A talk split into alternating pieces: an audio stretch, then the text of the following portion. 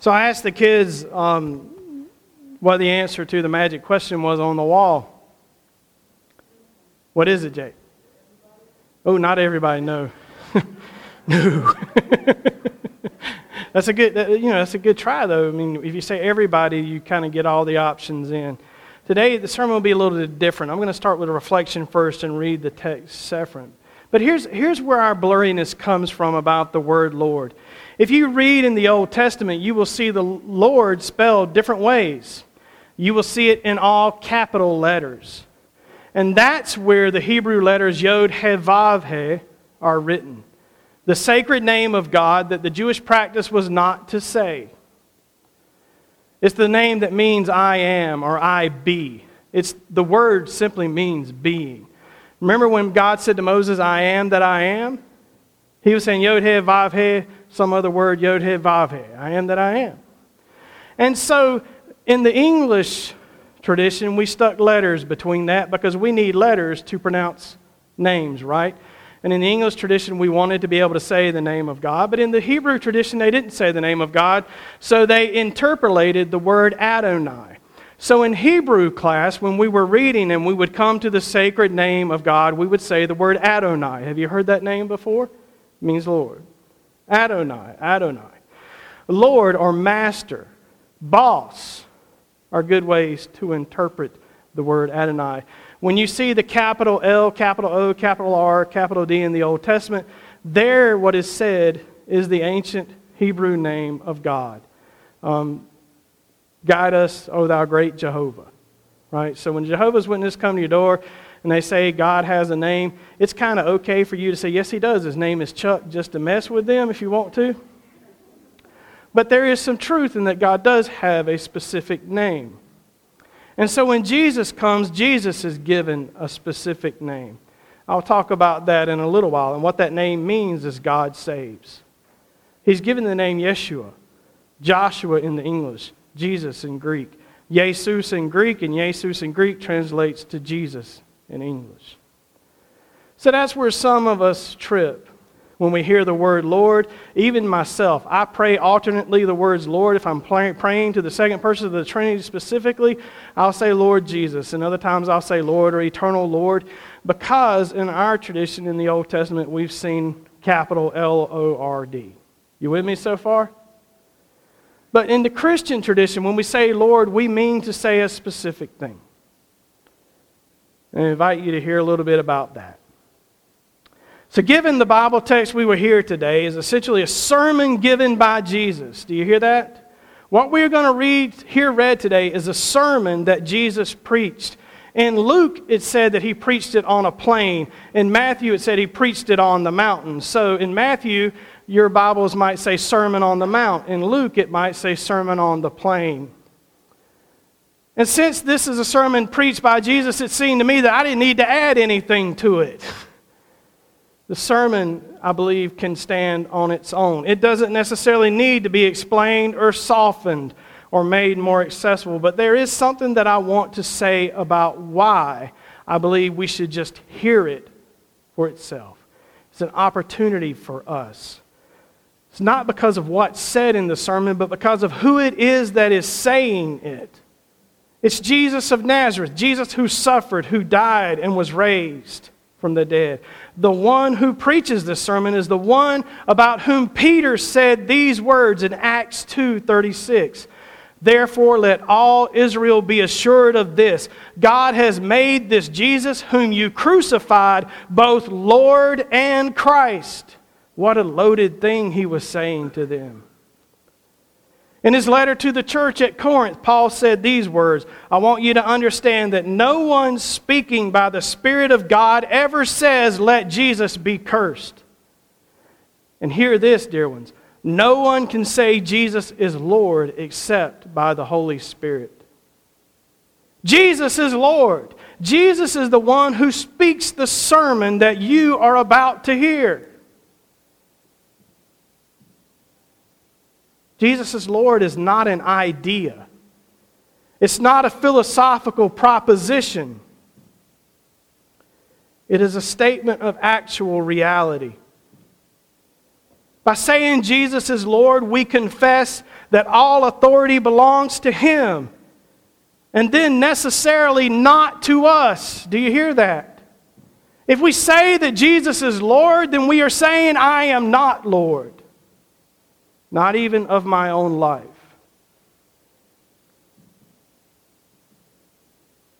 If I say Jesus is Lord, I am also admitting that I am not. If I confess that Jesus is my Lord, then I admit to being a subject of his reign. If I say that Jesus is my king, then I admit to be subject to his reign and keeping his commands and doing all that he has taught us to do. If I say that Jesus is my Lord, then I am confessing that, and I admit to be a subject of his reign, claiming no kingdom of my own.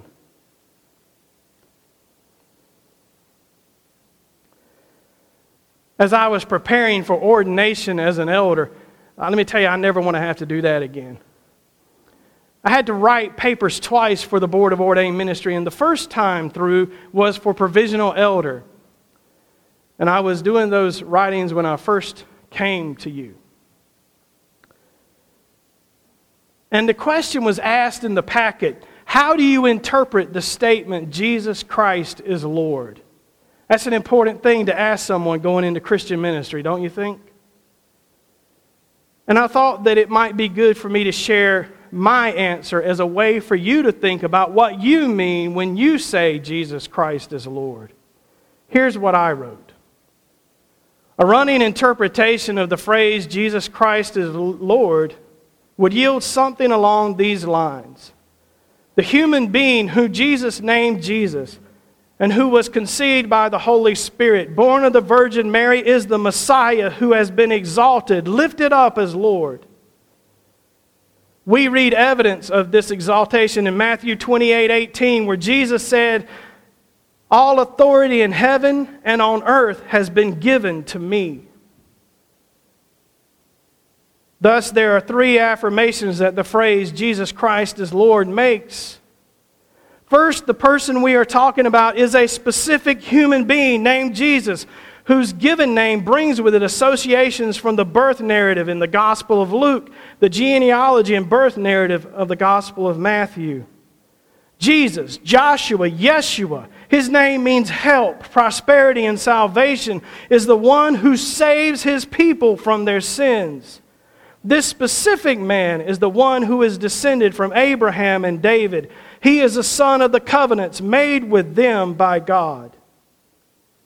Second, as Jesus is the son of those covenants who was conceived in Mary by the power of the Holy Spirit, he is Messiah, Christ, the anointed Son of God. He is the one who sits on David's everlasting throne, the Son who brings a never ending kingdom, the new creation. He is the true Son of God, not an earthly king appointed as a figurative son. Rather, Jesus is the pre eternal Son who emptied himself, taking the form of a slave, being born in human likeness. And having been found in human form, he humbled himself and became obedient to the point of death, even death on a cross.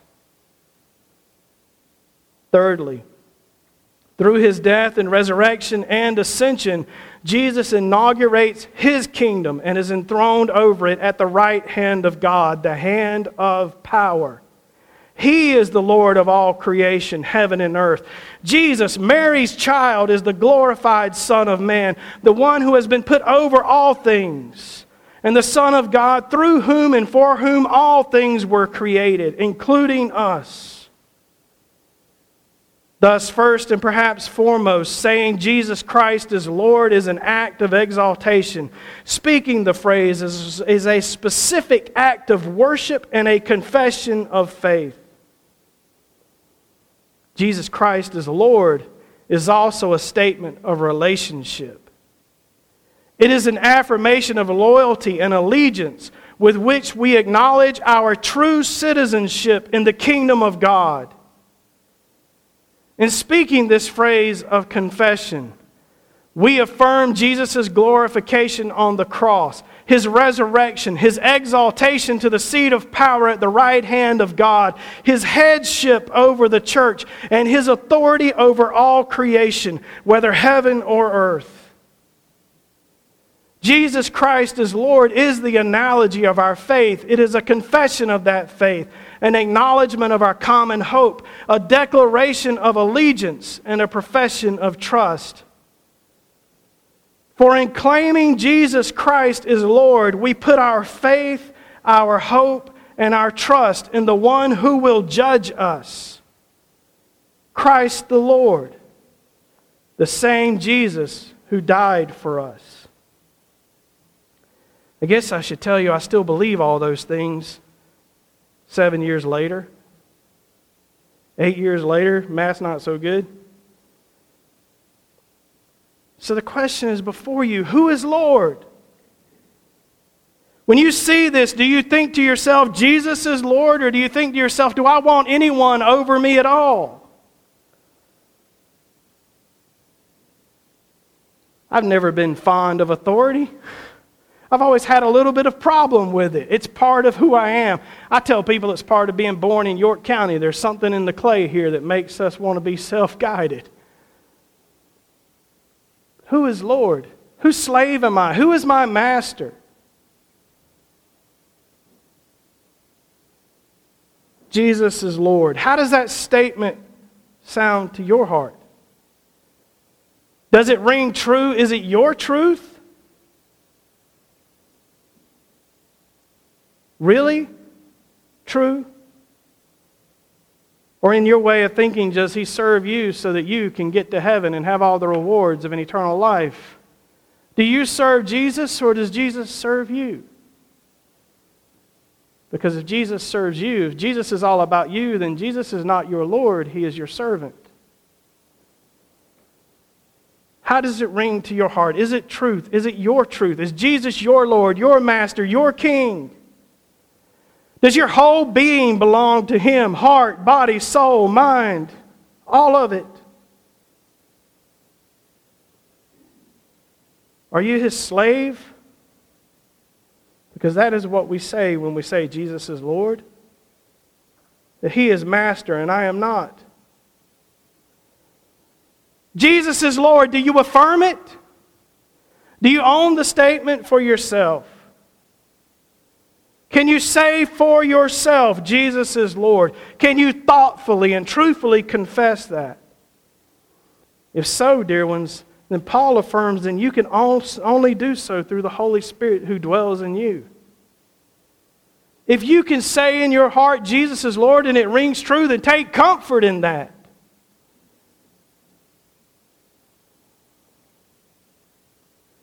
It is a reality that you are invited to and invited to live in, being Christ's slave in the world.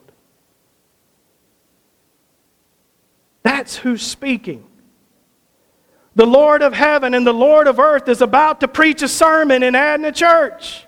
Will your ears be open? Will your heart be willing to hear what he says? Will you hear it and say it's too hard? Will you hear it and call him a liberal or a conservative? Will you hear it and object to what it says? I cannot love my enemy. Or will you hear these words as the words of your master? Because if you won't, then this answer on the wall has not come for you yet. Your answer to the question, Who is Lord, may not be Jesus. It may be your political party, your workplace, your boss, the world you live in, the marketers who tell you what you should buy and have. It may be our system of government. It may be our system of economics. It may be your own pride. But, dear ones, it is the Lord of life who speaks today. I invite you to hear his words and ask yourself is this the voice of my master? A reading from the sixth chapter of the Gospel according to Luke, beginning with the 12th verse. Now, during those days, Jesus went out to the mountain to pray, and he spent the night in prayer to God. And when day came, he called his disciples and chose twelve of them, whom he also named apostles Simon, who he named Peter, and his brother Andrew, and James, and John, and Philip, and Bartholomew, and Matthew, and Thomas, and James, the son of Alphaeus, and Simon, who was called the Zealot, and Judas, son of James, and Judas Iscariot, who became a traitor. He came down with them and stood on a level place with a great crowd of his disciples and a great multitude of people from all Judea, Jerusalem, the coast of Tyre and Sidon. They had come to hear him and to be healed of their diseases. And those who were troubled with unclean spirits were cured, and all in the crowd were trying to touch him, for power came out from him and healed all of them. And then he looked up at his disciples and said, Blessed are you who are poor, for yours is the kingdom of God. Blessed are you who are hungry now, for you will be filled. Blessed are you who weep now, for you will laugh. Blessed are you when people hate you and when they exclude you, revile you, and defame you on account of the Son of Man.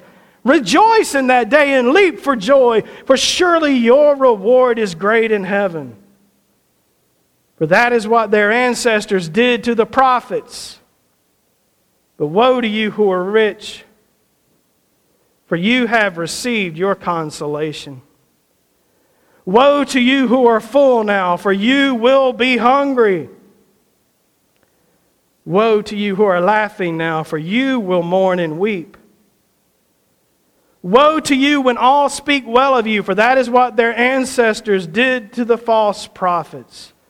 But I say to you that will listen, love your enemies. Do good to those who hate you. Bless those who curse you. Pray for those who abuse you. If anyone strikes you on the cheek, offer the other one also. And from anyone who takes away your coat, do not withhold even your shirt. Give to everyone who begs from you. And if anyone takes away your goods, do not ask for them again. Do to others as you would have them do to you. If you love those who love you, what credit is that to you? For even sinners love those who love them. If you do good to those who do good to you, what credit is that to you? For even sinners do the same. If you lend to those from you whom you hope to receive, what credit is that to you? Even sinners lend to sinners to receive as much again. But love your enemies, do good and lend, expecting nothing in return. Your reward will be great, and you will be children of the Most High. For He is kind to the ungrateful and the wicked. Be merciful, just as your Father is merciful. Do not judge, and you will not be judged. Do not condemn, and you will not be condemned. Forgive, and you will be forgiven. Give, and it will be given to you. A good measure, pressed down, shaken together, running over, will be put into your lap. For the measure you give will be the measure you get back. He also told them a parable Can a blind man guide a blind person? Will not both fall into a pit? A disciple is not above the teacher, but everyone who is fully qualified will be like the teacher. Why do you see the speck in your neighbor's eye, but do not notice the log in your own eye? Or how can you say to your neighbor, Friend, let me take out the speck in your eye, when you yourself do not see the log in your own eye? You hypocrite. First, take the log out of your own eye, and then you will see clearly to take the speck out of your neighbor's eye. No good truth bear, tree bears bad fruit, nor again does a bad tree bear good fruit. For each tree is known by its own fruit. Figs are not gathered from thorns, nor are grapes picked from a bramble bush. The good person out of the good treasure of the heart produces good, and the evil person out of the evil treasure produces evil. For it is out of the abundance of the heart that the mouth speaks. Why do you call me Lord, Lord, and do not do what I tell you? I will show you what someone is like who comes to me, hears my words, and acts on them. That one is like a man building a house who dug deeply and laid the foundation on rock. When a flood arose, the river burst against that house but could not shake it because it had been well built. But the one who hears and does not act like a man who built a house on the ground without a foundation. When the river burst against it, immediately fell, and great was the ruin of that house. After Jesus had finished all his sayings in the hearing of the people, he entered Capernaum. Dear ones, a sermon of your Lord to you, the Word of God to the people of God. Thanks be to God.